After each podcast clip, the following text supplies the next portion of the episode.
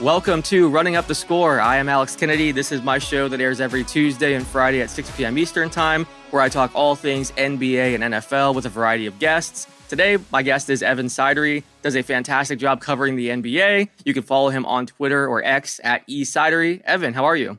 Doing great, Alex. It's very nice to be hanging out with you once again, and I'm excited to talk about NBA and potentially even some football as well. Pumped up for us. Yeah, there's a lot going on. We'll get to football at the end. Uh, my Bucks are playing your Colts this weekend, awesome. so uh, we got to talk about that toward the end. But I want to start with this Zach LaVine situation in Chicago. You know, we talked about it uh, over the last few weeks on this show, just because it seemed like a move could be coming. Um, you know, there was talks that LaVine was available, that the Bulls were kind of considering blowing up the roster, that maybe DeMar DeRozan, Alex Caruso, those guys could be available as well. Um, what are your thoughts on kind of what's going on in Chicago right now? Uh, and what are some teams that you think make sense as a landing spot for LaVine? Yeah, this is something we talked about a little bit last year, Alex. And it was this team just seems like it's been like the last year or 18 months where it's just been kind of stagnant and you're just kind of waiting and waiting and waiting for them to finally just blow it up. We saw Portland finally do with Damian Lillard. And this kind of feels like the next team on the list here where you've been in stagnation for it feels like three or four years at this point, kind of just an eight seed or missing the playoffs and not really doing much on the roster and you sign Zach LaVine, you bring in DeMar DeRozan to hopefully shake things up. And it just hasn't been mixing as well as you should. So far through over 10 plus games, their net rating with their three star players in the Nikola Vucevic, Zach LaVine, DeMar DeRozan is negative 33. You're getting outscored 33 points per 100 possessions for those three guys on the court. And I think with Zach LaVine, it's just kind of disturbing the way he's been kind of acting the last couple weeks. It just seems really obvious now. I know Jake Fisher's report last week mentioned he's already once preferred destinations either LA, Philadelphia, Miami. So it just seems like from the outside looking in there, Zach LaVine's done in Chicago. I think the Bulls are very smart to open things up to try to shop Zach LaVine. I've been trying to think of potential trade packages a little bit, Alex. And the one I keep coming back to a little bit when you think of previous history with these kind of trades, the guys on longer contracts making a little bit more money than they probably should for their skill set. I go back to Blake Griffin when he got traded from the Clippers to the Pistons. It wasn't a big trade, so to say, as far as compensation goes. It was Tobias Harris, who was still a little bit of a role player back then for Detroit. He gets sent to the Clippers along with a couple draft picks. That's kind of what I'm looking forward to as far as potential Zach LaVine package. And obviously, the top teams I look out for there are the ones that Jake mentioned Miami, Philadelphia, Los Angeles. They can make a really appealing package. There's a couple other surprise teams I want to uh, really hop on with you as well, Alex. And one of them is actually based where you are in your backyard in Orlando. They had such an impressive win last night over Indiana, the best team in the NBA defensive rating. They dominated the best team in ring in Indiana last night on their own court. I think Orlando's going to be a really big surprise team this year, and potentially adding in a star level player in Zach LaVine. That's a really intriguing option for me. What do you think about Orlando? Yeah, it's very interesting because this team, you know, apparently in the offseason, they were uh, they made a call at least about Damian Lillard. Um, you know, there have been times when they've kind of kicked the tires on on different star uh, guards um, but I, I, don't know. I think uh, they like their depth. It's it's funny because they have a really deep backcourt. Uh, they don't have a star level player, but they have you know Markelle Fultz, Anthony Black, Jalen Suggs, Cole Anthony. But like three of those guys are very similar as players too, which is interesting. Uh, and there's been talk, you know, since basically the draft when they drafted Anthony Black that one of these guys might get moved. Uh, you know, that's kind of the big question: what they're going to do with their backcourt going forward.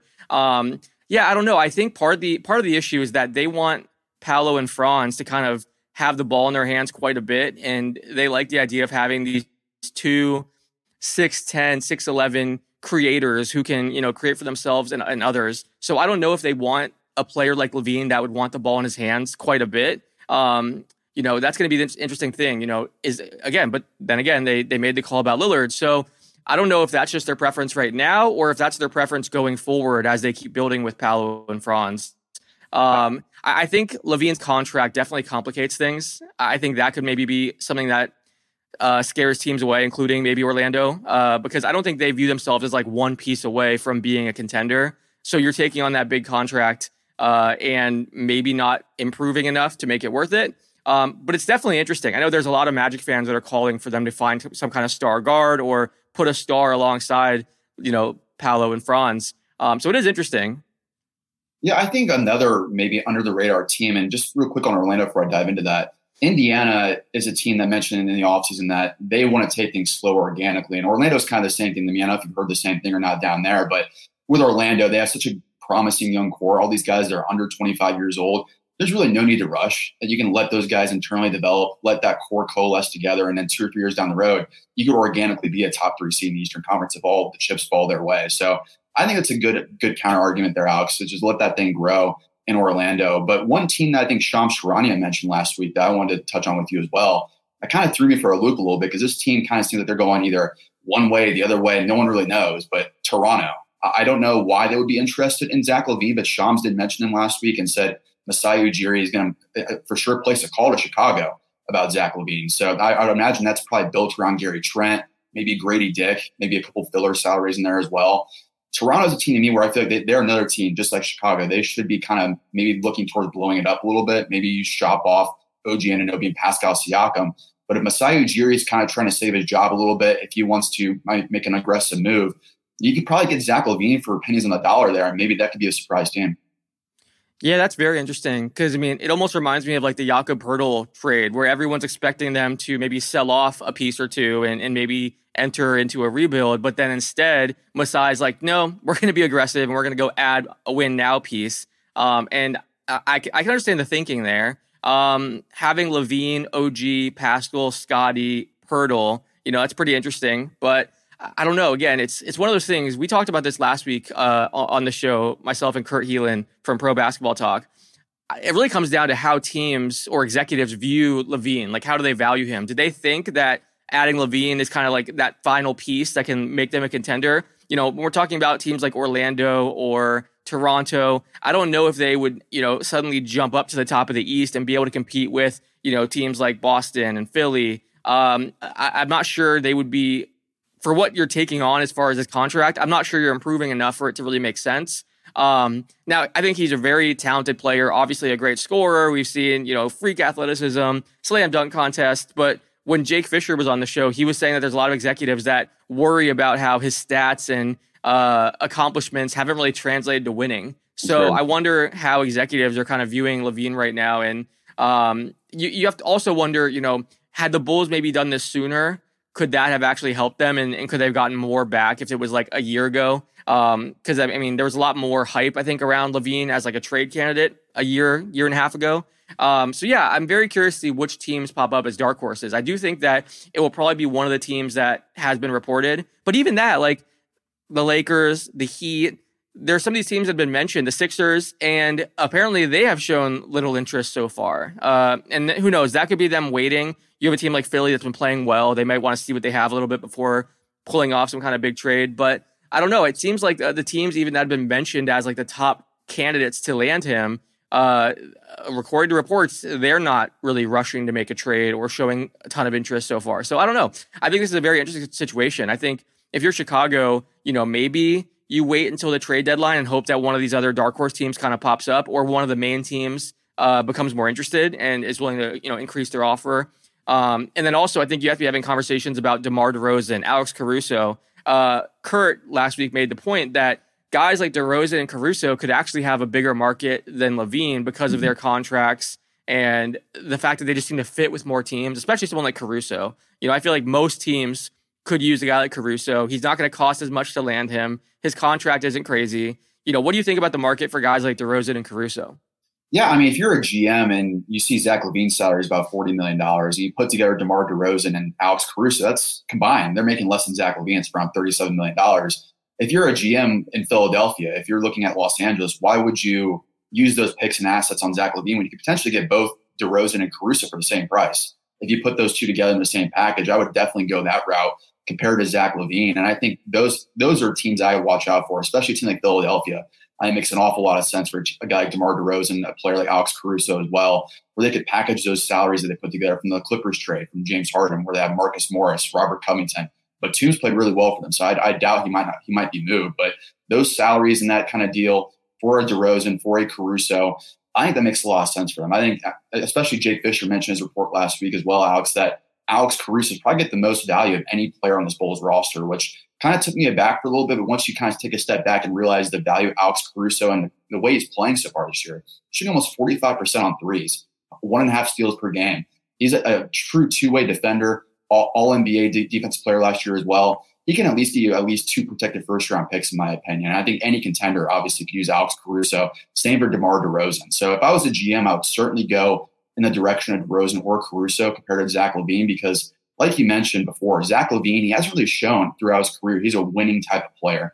Those quests were around Devin Booker throughout his career in Phoenix before you got those big pieces around him. He's kind of proven that label wrong.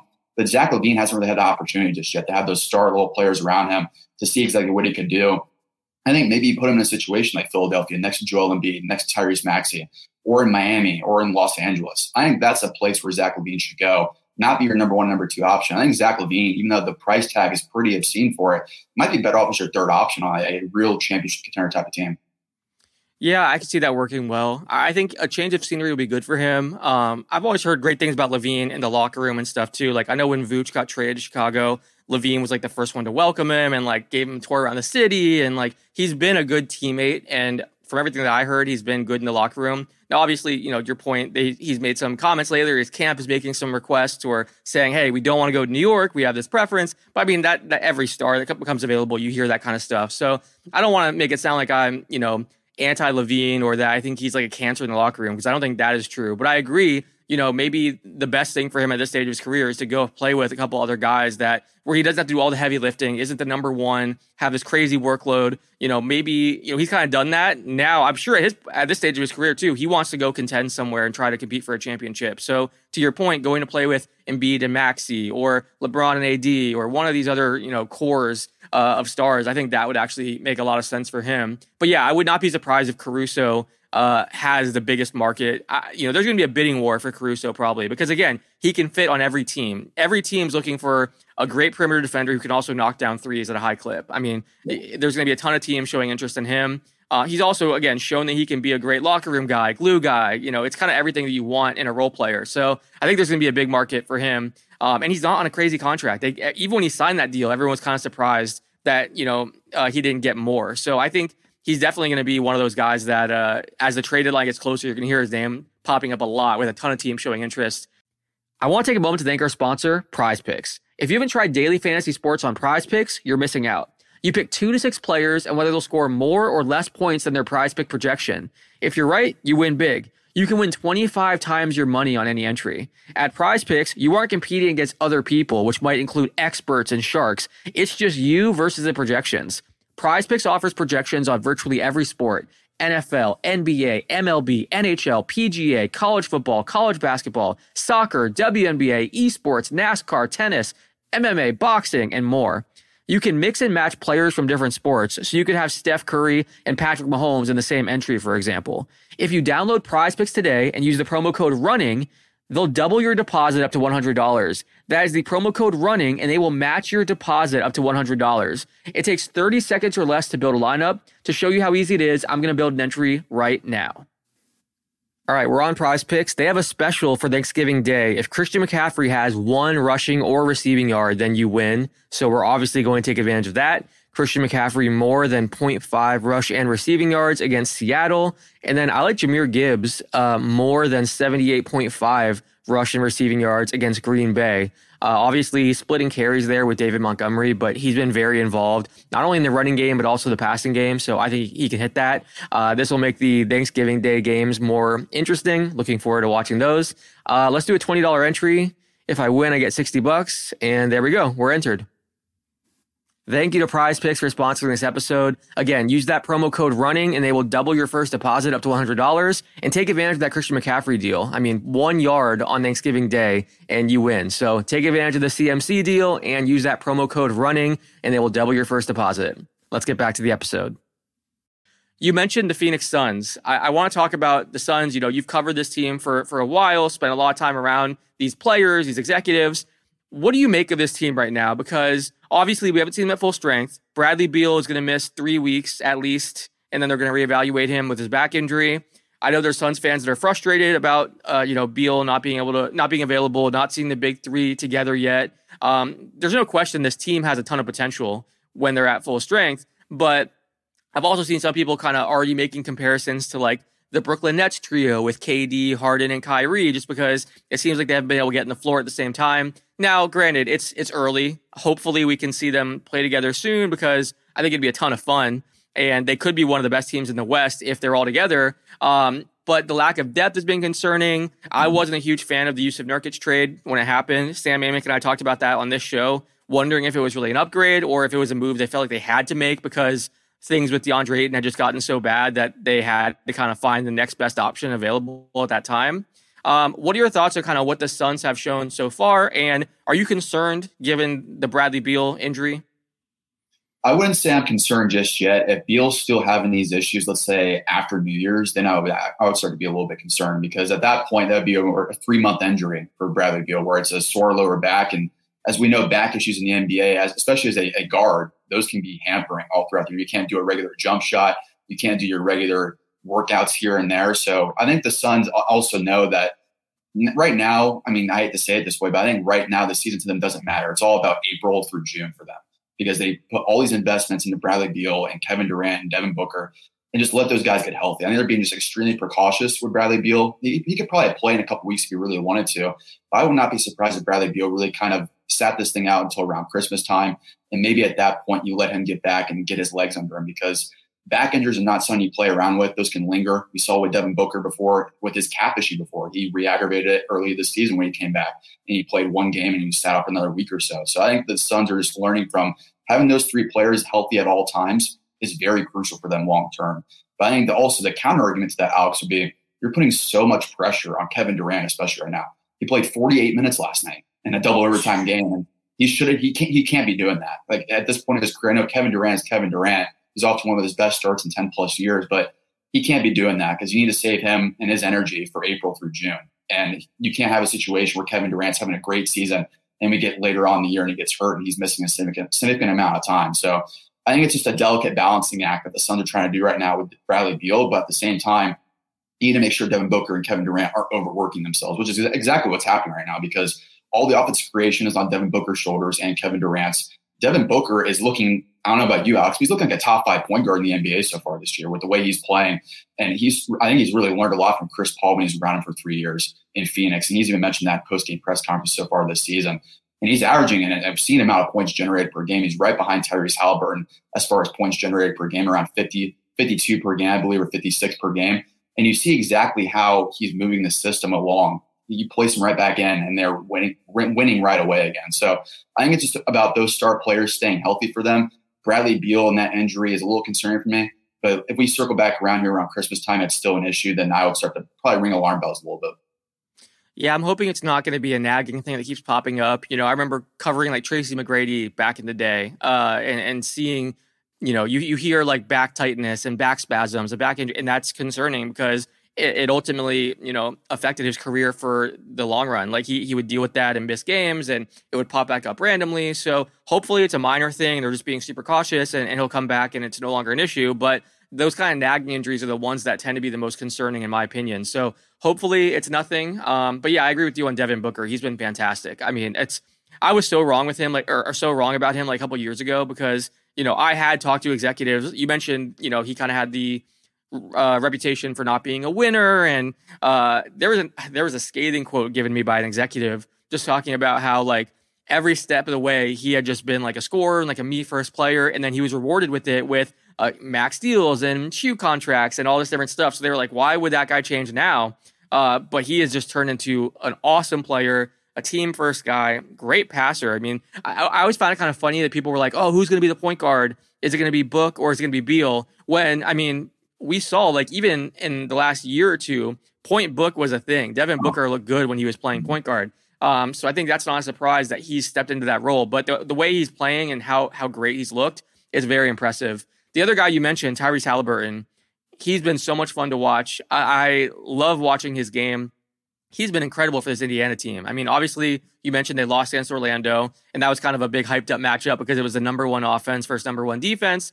But this Pacers team looks awesome. I love what they did in the offseason, some of the pieces that they were able to add. Um, I think this team has a really bright future. And one of the things that I said last week with Kurt Helin was that Tyrese is the kind of guy that other players, other stars want to play with because mm-hmm. he's unselfish, super charismatic, gets along with everyone, has tons of friends around the NBA. Like I could see them being able to attract a star player there, or a guy becomes available to trade and they have some of the assets, and, and the guy says, "Yeah, I would sign off going to Indy." Like I could see that happening, and, and Tyrese seems like that kind of franchise changing player for them. What are your thoughts on kind of what we've seen from Tyrese?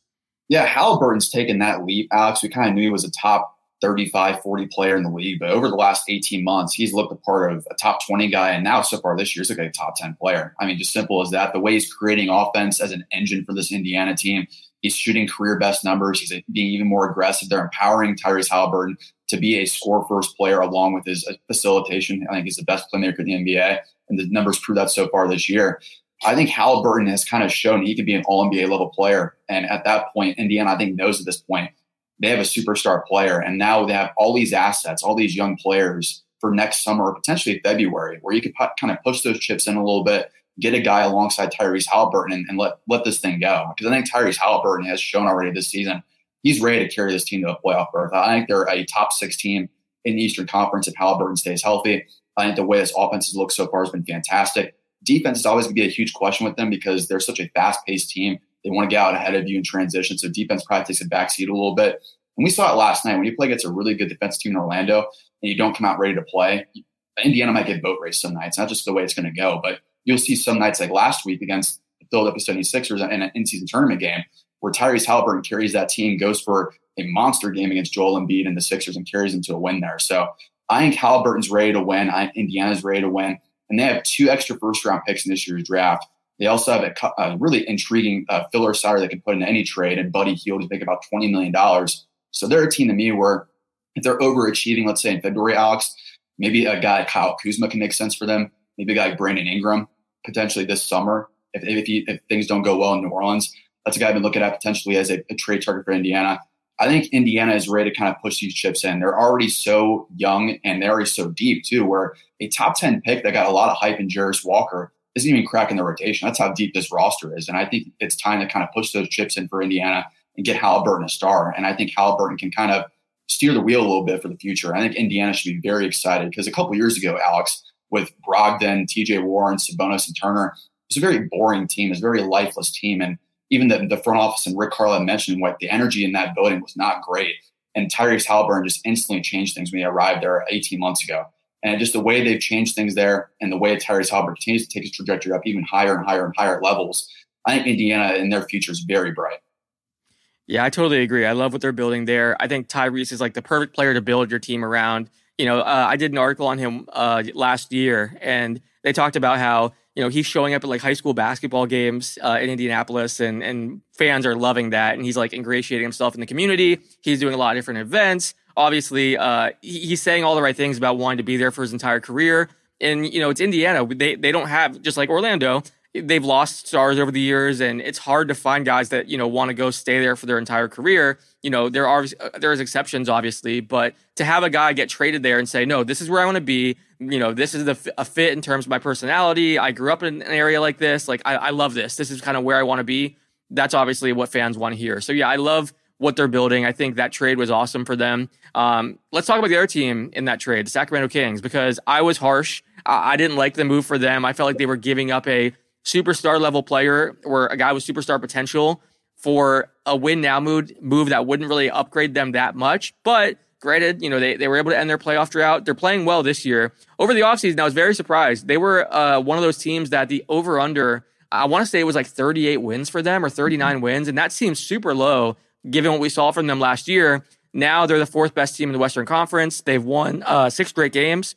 What are your thoughts on kind of what we're seeing uh, in Sacramento? I, I think part of the reason for their early season struggles was the De'Aaron Fox injury and stuff like that. Um, but now, I mean, they're back. They're looking like one of the top teams in the West again. Yeah, De'Aaron Fox. Speaking of that trade, I think I can't remember a better win-win trade, at least since I've been covering the NBA, Alex, where you see Indiana and Sacramento. And you look at the numbers. Domantas Sabonis has become the offensive engine in Sacramento. He's averaging around the same number of passes received and passes attempted per game as Tyrese Halliburton. And you're building that system around Sabonis, around De'Aaron Fox. De'Aaron Fox putting together an all NBA season himself. I think he's a sneaky dark horse MVP candidate too, averaging around 30 plus points per game, putting up great efficiency numbers along the way too. And we saw Sacramento really go all in this summer on continuity. I think it was a surprise to a lot of people where they had all this cap space. We had all the buzz around, are they going to go give Draymond Green a huge contract? And that was a huge topic throughout the summer.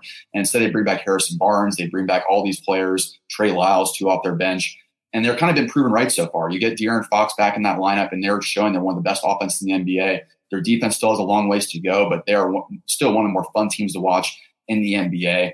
I still think they'll be a top top six team when it's all said and done, just like they were last year. That over under, like you mentioned, Alex, did not make any sense to me. It was just like Indiana, who came in at 37 and a half this year for their over under, where you see these two teams. I, I think Vegas is kind of just lagging behind on how good these teams kind of are. And you're seeing Sacramento showing so far this year, Sabonis is an all NBA level player, as is De'Aaron Fox. These bench players are doing great for them as well. And they're an, an intriguing team for me, where if you want to circle back for a second on, on Zach LaVine for them, because they're a team that Jake Fisher mentioned in his article last week that he could be open to the idea of going to Sacramento. And that's a player to me where if you throw Zach LaVine into that mix in Sacramento next to De'Aaron Fox, next to Domantas Sabonis and Keegan Murray, that's a legitimate top four. Maybe Zach LaVine can push them up to that top four and give those teams up at the West a legitimate run. That's an interesting destination for LaVine because I think right now they're a very good team, but I don't think they're like a legitimate contender that can compete with a team like the Nuggets who are on a tier of their own in the Western Conference. So, yeah, I mean, if they're willing to, especially if we're talking about LaVine and not having really obvious destinations, if you can get him for pretty cheap because there's not a crazy bidding war for him, I think you have to explore that. So that is pretty interesting. Um, I want to ask you about another team in the West that's kind of exceeded expectations this year, uh, the Thunder. I've been talking about them on this show for a while now. They were one of my surprise teams entering the season. I, I chose Orlando in the East and then OKC in the West. And I think everyone talks about this Thunder team and, and brings up the future draft picks and, and everything, which is understandable. I mean, it's crazy how many draft picks they've, they've been able to stockpile, and they're going to be scary for years to come. But I think right now they have a really talented young core that can win games, and they're kind of showing that this year. Uh, right now, they have the third best record in the Western Conference. Um, you know, Chet Holmgren's been fantastic as a rookie. And then you have SGA, Giddey. You know, they have a really nice core. Jalen Williams. They have a really nice core around uh, Chet Holmgren, and and I love this young core they've built. Do you think this is sustainable? I mean, I don't want to be saying like this is a victory lap. It's obviously a very small sample size, so who knows if they can keep this up. But do you think they're going to be a playoff team this year, and is this sustainable? I'm very bullish on Oklahoma City, Alex. So I'm right there with you. I think they're a top 16 in the Western Conference this year, and we kind of saw this these moments last year where Jalen, the other Jalen Williams from Arkansas, their second round pick last year, they were playing center with him full time last season. They were still a, a team that was fighting for a playoff spot night in and night out. SGA took that superstar leap last year. Gideon Jalen Williams kind of showed that they could take another leap forward as well. And then all they were missing was a legitimate big man into that mix. And now you see Chet Holmgren the way he's played after a year off. He looks fantastic. I mean, I think he's on the same level right now as Victor Wembanyama, which I think a lot of people kind of were doubting Chet Holmgren a little bit. I, I think understandably because he was hurt last year, but he's put him nearly identical numbers to Victor Wembanyama. I think he's been more efficient. He's on a winning environment this year if I had to be a gambling guy and make a prediction for who wins Rookie of the Year, I think it's going to be Chet Holmgren, just based off of way, the way he's playing and the way Oklahoma City's playing. I'm going to blow your mind here for a second off, but do you know who has the best net rating in the Western Conference this year? It's the Oklahoma City Thunder. Wow. 8.5. 8.5 points per 100%, 100 possessions better than any team, and they're only trailing the Celtics and the Sixers so far this year. And that goes to show you just how good this team is. Mark Daigneault has his group locked in on both both ends of the court. He's been a fantastic coach developing this young core as well. And I think Oklahoma City, I they should, I know a lot of NBA fans are saying, "Oh, the Thunder have all these picks; they should consolidate for a star."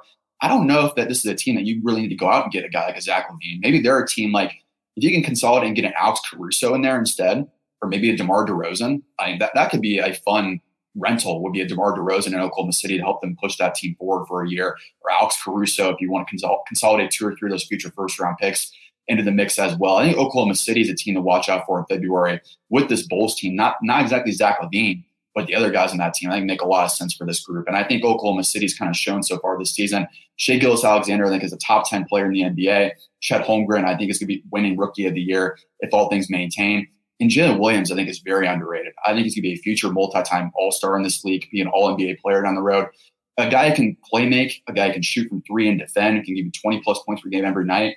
That's what every NBA every NBA team is looking for. Alex is these guys are six foot six, six foot eight that can do everything, and Jalen Williams does that. So I'm very bullish on Jalen Williams as a future star in this league. And if the Thunder can just maintain these things and stay healthy, I think they're going to be a very force to be reckoned with. Not only this year, but I mean, rest of this decade, I imagine as well. Yeah, that's the interesting thing. Like they have this core that if they had no other future picks, we'd be talking about this core developing and, and being really scary for years to come. But when you talk about 15 future first rounders, you start to get to the Indiana issue where it's like, okay, even if you draft a guy in the top 10, are you going to have room for him in, in the rotation if, you know, this is the core they're rolling out there? You know, obviously it's a great problem to have, you know, bringing in stud players every single year and trying to find, you know, minutes for them. And I think eventually we will see them kind of consolidate some of those picks either in trades or trying to move up and, and find another top uh, draft pick, you know, a top five guy or something like that, because then that guy would move the needle and, you know, maybe become a starter for them. But yeah, I'm very curious to see what Sam Presti does with all these picks because they already have hit on so many of them and, and have such a nice young core. You know, what are they going to do kind of around the edges or with these draft picks? I mean, it's possible with, with one of the things that I talked about on this show was just that it's possible we see them. Uh, oh, I talked to Dave DeFore about it, that's who it was, and he was saying because of how OKC isn't willing to spend the luxury tax or spend into the luxury tax, um, and you know they're, they're they have picked seven years out. It's possible that maybe one or two of these guys move on, or they can't re-sign them, can't afford them, and so those picks end up replacing one or two guys that leave, leave during free agency and you kind of start over and get the get another guy on like a rookie scale contract and that could be the move where you kind of have this revolving door of talented young guys coming in. The hard thing about that obviously is by the time Chet and you know SGA and these guys are like in their prime and trying to contend for a championship, you probably don't want to be adding rookies to the mix to try to you know take the next step and, and go compete for a championship. But if they in a couple years, if you know a guy like a Jalen Williams or a Josh Giddey if they get too expensive, you can kind of replace those guys with those picks too. So they have a lot of options. I mean, between trading, between replacing guys. I mean, it's going to be interesting to see kind of what they do with all those draft picks. Um, last question for you. Who's been the biggest disappointment for you and the biggest surprise for you this year? Um, again, entering the season, I talked a lot about how I thought Orlando and OKC would surprise. You know, I'm I, I love both of those teams, and I think uh, you know they're showing kind of the potential that they have. Um, and I'll give my biggest biggest disappointment in a second. But for you, uh, which teams or players stand out for you? I think we'll start off with the positives for me. And, and I think the biggest surprise for me so far this season, I was very low on this team. And I was very confused by their offseason. But now when you look at the full picture of it, I think it makes an awful lot of sense. That's Houston. Uh, the way the Rockets have been playing so far this year, Alperen Sengun's taken a leap this year to being in that Sabonis, Jokic kind of player that they hope to him to be. He's averaging 20 plus points per game, six assists, almost 10 rebounds per game. He's looking the part. And I think Ime Udoka has, is easily the coach of the year for me, in my opinion. Just the way he's had that group locked in all season long so far, accountability, which was non existent throughout the last three or four years in Houston, just having guys chuck up shots, running like an AAU kind of system down there. Now you have Ime Udoka kind of putting them back in the winning foundational categories. I think this Houston team, I don't know if they make the playoffs, so to say, this year. They might kind of fall off here a little bit sometime soon. But I think they're a team where you look into 2024, 2025. I, I think they're going to be a very, very fun team to watch develop here. So I think Houston for me is a positive one. I think another positive one for me as well is going to be Minnesota because I, I was bullish on Minnesota last year. I think I was a little bit one year early on Anthony Edwards taking that lead to being a true top five, top 10 player. And that's what he's become so far this year. And Karl-Anthony Towns has also had a really resurgent year so far. If you look at his stats, putting together one of his best seasons in a couple years, and he's playing great for them. So Minnesota's been a positive for me. And if you want to go to the negative side, I'm going to actually start off with a player here. And I found this stat last night, and I was very disturbed by it as far for a big man. DeAndre Ayton Portland. Yeah. And I saw your tweet. That I, I, mean, I've I've kind of been low on Ayton for a while. I, I, kind of even when Phoenix gave him that max contract, I just wasn't a fan of that because he's been the same player since his rookie season. He hasn't really developed much of a game offensively or defensively. He had that one two month run in the posting when we went to the finals. Looked fantastic. I mean, Monty Williams had him looking like a top five big man in the NBA. But ever since that moment, DeAndre, and I don't know what happened, whether it was just issues in the locker room with the players or Monty Williams or whatever happened there, it just didn't work out in Phoenix. And Portland made a, I think they made a risk with the trade they did, betting on DeAndre Ayton to be a legitimate all star level big man in this league. And he has nine free throw attempts in 13 games. That's never happened in the NBA history for any, any NBA starting center to have over a full season less than one free throw attempt per game this has been an issue for Ayton throughout his career. He's been not, he doesn't want to go through contact. He doesn't want to be an aggressive level player. And that's what you have to do in this league as far as being a seven foot center in this league. You have to be aggressive on both ends of the court, and DeAndre Ayton simply hasn't been that. There's been viral clips here and there of his lack of effort in games so far. I just think DeAndre, and we kind of know who he is now. And I think Portland might have buyer's remorse here if we get later down the road as far as with DeAndre. And so that's my biggest disappointment. I think Chicago, as far as we covered that already, they've been my biggest disappointment as a team. But as a max level player, Alex, I mean, the way DeAndre Ayton has been playing the last year plus, it just inexcusable to me. Yeah, I think Ayton's a good pick there. You know, whenever he was available last year, there were all those rumors that, you know, the Nets weren't interested and different teams didn't really want him. So I think we're kind of seeing why now. I'm hoping it works out for him and he can turn things around there. You know, he has a lot of potential. You know, he has the talent and I'm just hoping he can kind of figure it out and, and kind of get right in Portland. Um, my biggest disappointment would be the Memphis Grizzlies. You know, I obviously figured they were going to struggle a little bit whenever Ja Morant was out. On this show, I said, you know, the first 25 games, you know, I think they'll be probably a 500 team. And then once Ja comes back, they're going to really take the next step and, and be great and enter the playoffs. Uh, you know, a team that's better than their record indicates, and they can go on a run in the postseason. But it's been so much worse than I thought it would be. You know, for the first 13 games, they're three and 10 right now. They just don't look great. It looks like a totally different team. I think they're missing Steven Adams a lot too. Uh, it's it has been pretty rough so far. So I, I thought that they'd still be like you know a middle of the pack team without Ja because we've seen in the past they've played well at times without Ja. Um, and, and, you have some pieces that could step up, like a Desmond Bane, who I think has played, played great. Uh, but then the other pieces around him, you know, Jaren Jackson Jr., they just haven't looked like the same team. So they're probably my big, biggest disappointment. Um, you know, we'll see what happens whenever Ja Morant comes back, but it's been pretty rough so far. I will add one more team to this mix, and I, I've totally spaced on adding them here. And I think it's a really they could be involved in the first topic we talked about with potentially trading for a Zach LaVine or DeMar DeRozan, just the way they've been struggling. Golden State, they, they've just been a completely average team so far this year. They're 15th in net rating. They're right on the Mendoza line as far as being a good or a bad team. Klay Thompson does not look like himself at all, Alex. I think it's fair to say if he doesn't turn it around here very soon, I think they're going to have to make a very tough decision with Klay Thompson this summer. Stephen Curry still looks like Stephen Curry though, and that's the big debate with me with Golden State now is what do you do with those picks? What do you do with Jonathan Kuminga, Moses Moody, this Klay Thompson contract potentially? They could be a team to me where do they make a panic move in February or December? And let's say you trade Klay Thompson or you trade some of these young guys and go get a, a Zach LaVine type of player to add some more juice to that offense alongside Stephen Curry. How do you how do you think they're going to go about extending this window with Stephen Curry because he maybe has two or three years left of it, but it would just be such a shame for them to kind of let this go to waste. I think Stephen Curry, if he's in those posting situations, we obviously know what he can do. So they, I think they could be a sneaky little team to watch out for as being a very aggressive at the deadline. Yeah, it's interesting. You know, they've been one of those teams that they've tried to kind of have it both ways where you're still a contender and have, you know, a bunch of veterans where you can win now, but also bring in young talent and develop them so that whenever this run does come to an end, you kind of have those guys that you can turn the franchise over to and they can step in. Um, so I don't know. I'm curious to see if they'd be willing to give up. Again, it, really comes down to how they how they value Zach LaVine. If they think LaVine is enough to kind of make them a contender again and one of the top teams in the West and they can compete with the Denvers of the world, then maybe they do pull the trigger. But I don't know if he moves the needle enough or if he makes them better enough. But yeah, I mean, if another star becomes available, you know, I, I definitely think they're the kind of team that would, you know, try to extend this uh, championship run for another, you know, one or two years uh, because you, you bring back Draymond Green.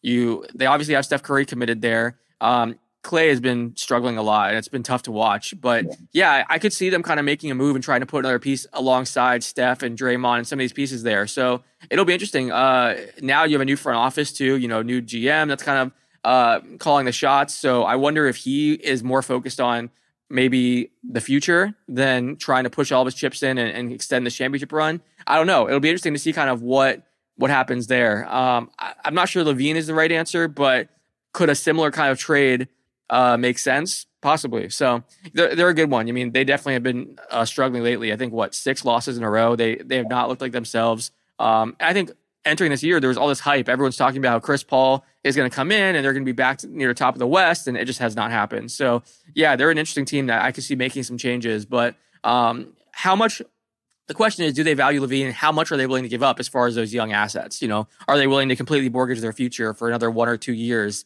as a contender? That's kind of the big question. Um, all right, let's end on this note.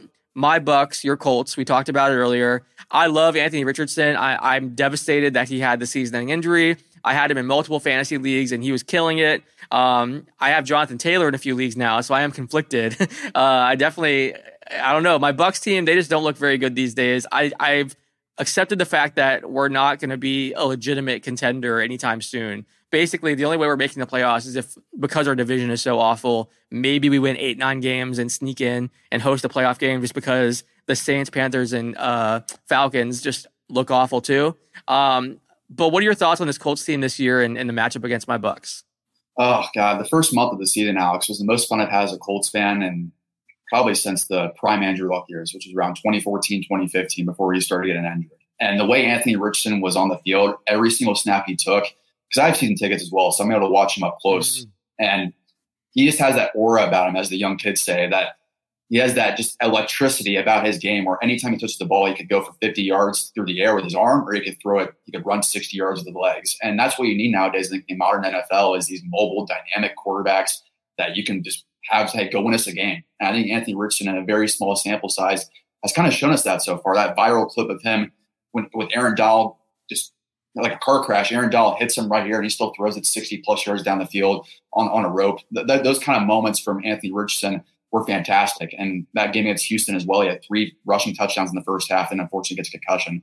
Uh, I think Anthony Richardson kind of, to me, feels like the more modernized version of Cam Newton, and that's to me is very exciting as a Colts fan. And we've kind of seen it with Philadelphia with Jalen Hurts, obviously Patrick Mahomes.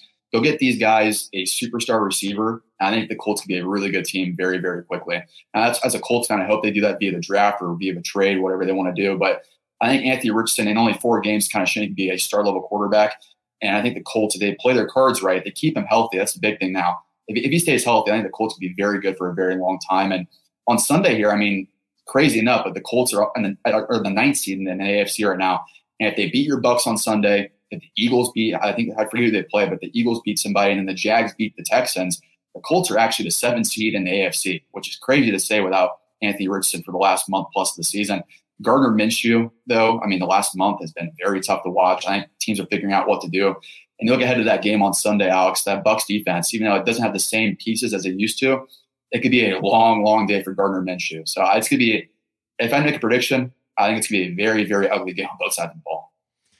I could see that. The Bucks secondary has been so brutal, though. I mean, giving up long plays. I think uh, so. The last couple weeks, obviously, they did good did a good job against Will Levis, but Brock Purdy had a perfect QB rating uh, yesterday, which is wild. And then uh, C.J. Stroud obviously broke the rookie record for most rece- or, uh, passing yards against Todd Bowles in his defense. Now Carlton Davis and Jamel Dean are both injured too, so we could be down both second, you know, both cornerbacks. So I don't know. It could be really ugly. Um, this Bucks team, their their pass rush has been good. You know, uh, there's definitely bright spots on the defensive side, but the secondary has just been brutal. Aside from Antoine Winfield, so I don't know. I could see the Bucks losing this game. They've they've lost some some winnable games this year. Uh, you know, I, I don't know. I, I, could see this team blowing it somehow, and I, I think the team's kind of give up on Todd Bowles. That's my opinion. They seem like they're tuning him out. Um, I think it doesn't help that after every single loss, Todd Bowles is out there saying oh, you know, the players need to execute better and never taking any accountability. It's always the players and, oh, we practiced the right things and the game plan was perfect, but the players didn't execute. Like that gets That's old. That's how you lose the locker room, honestly.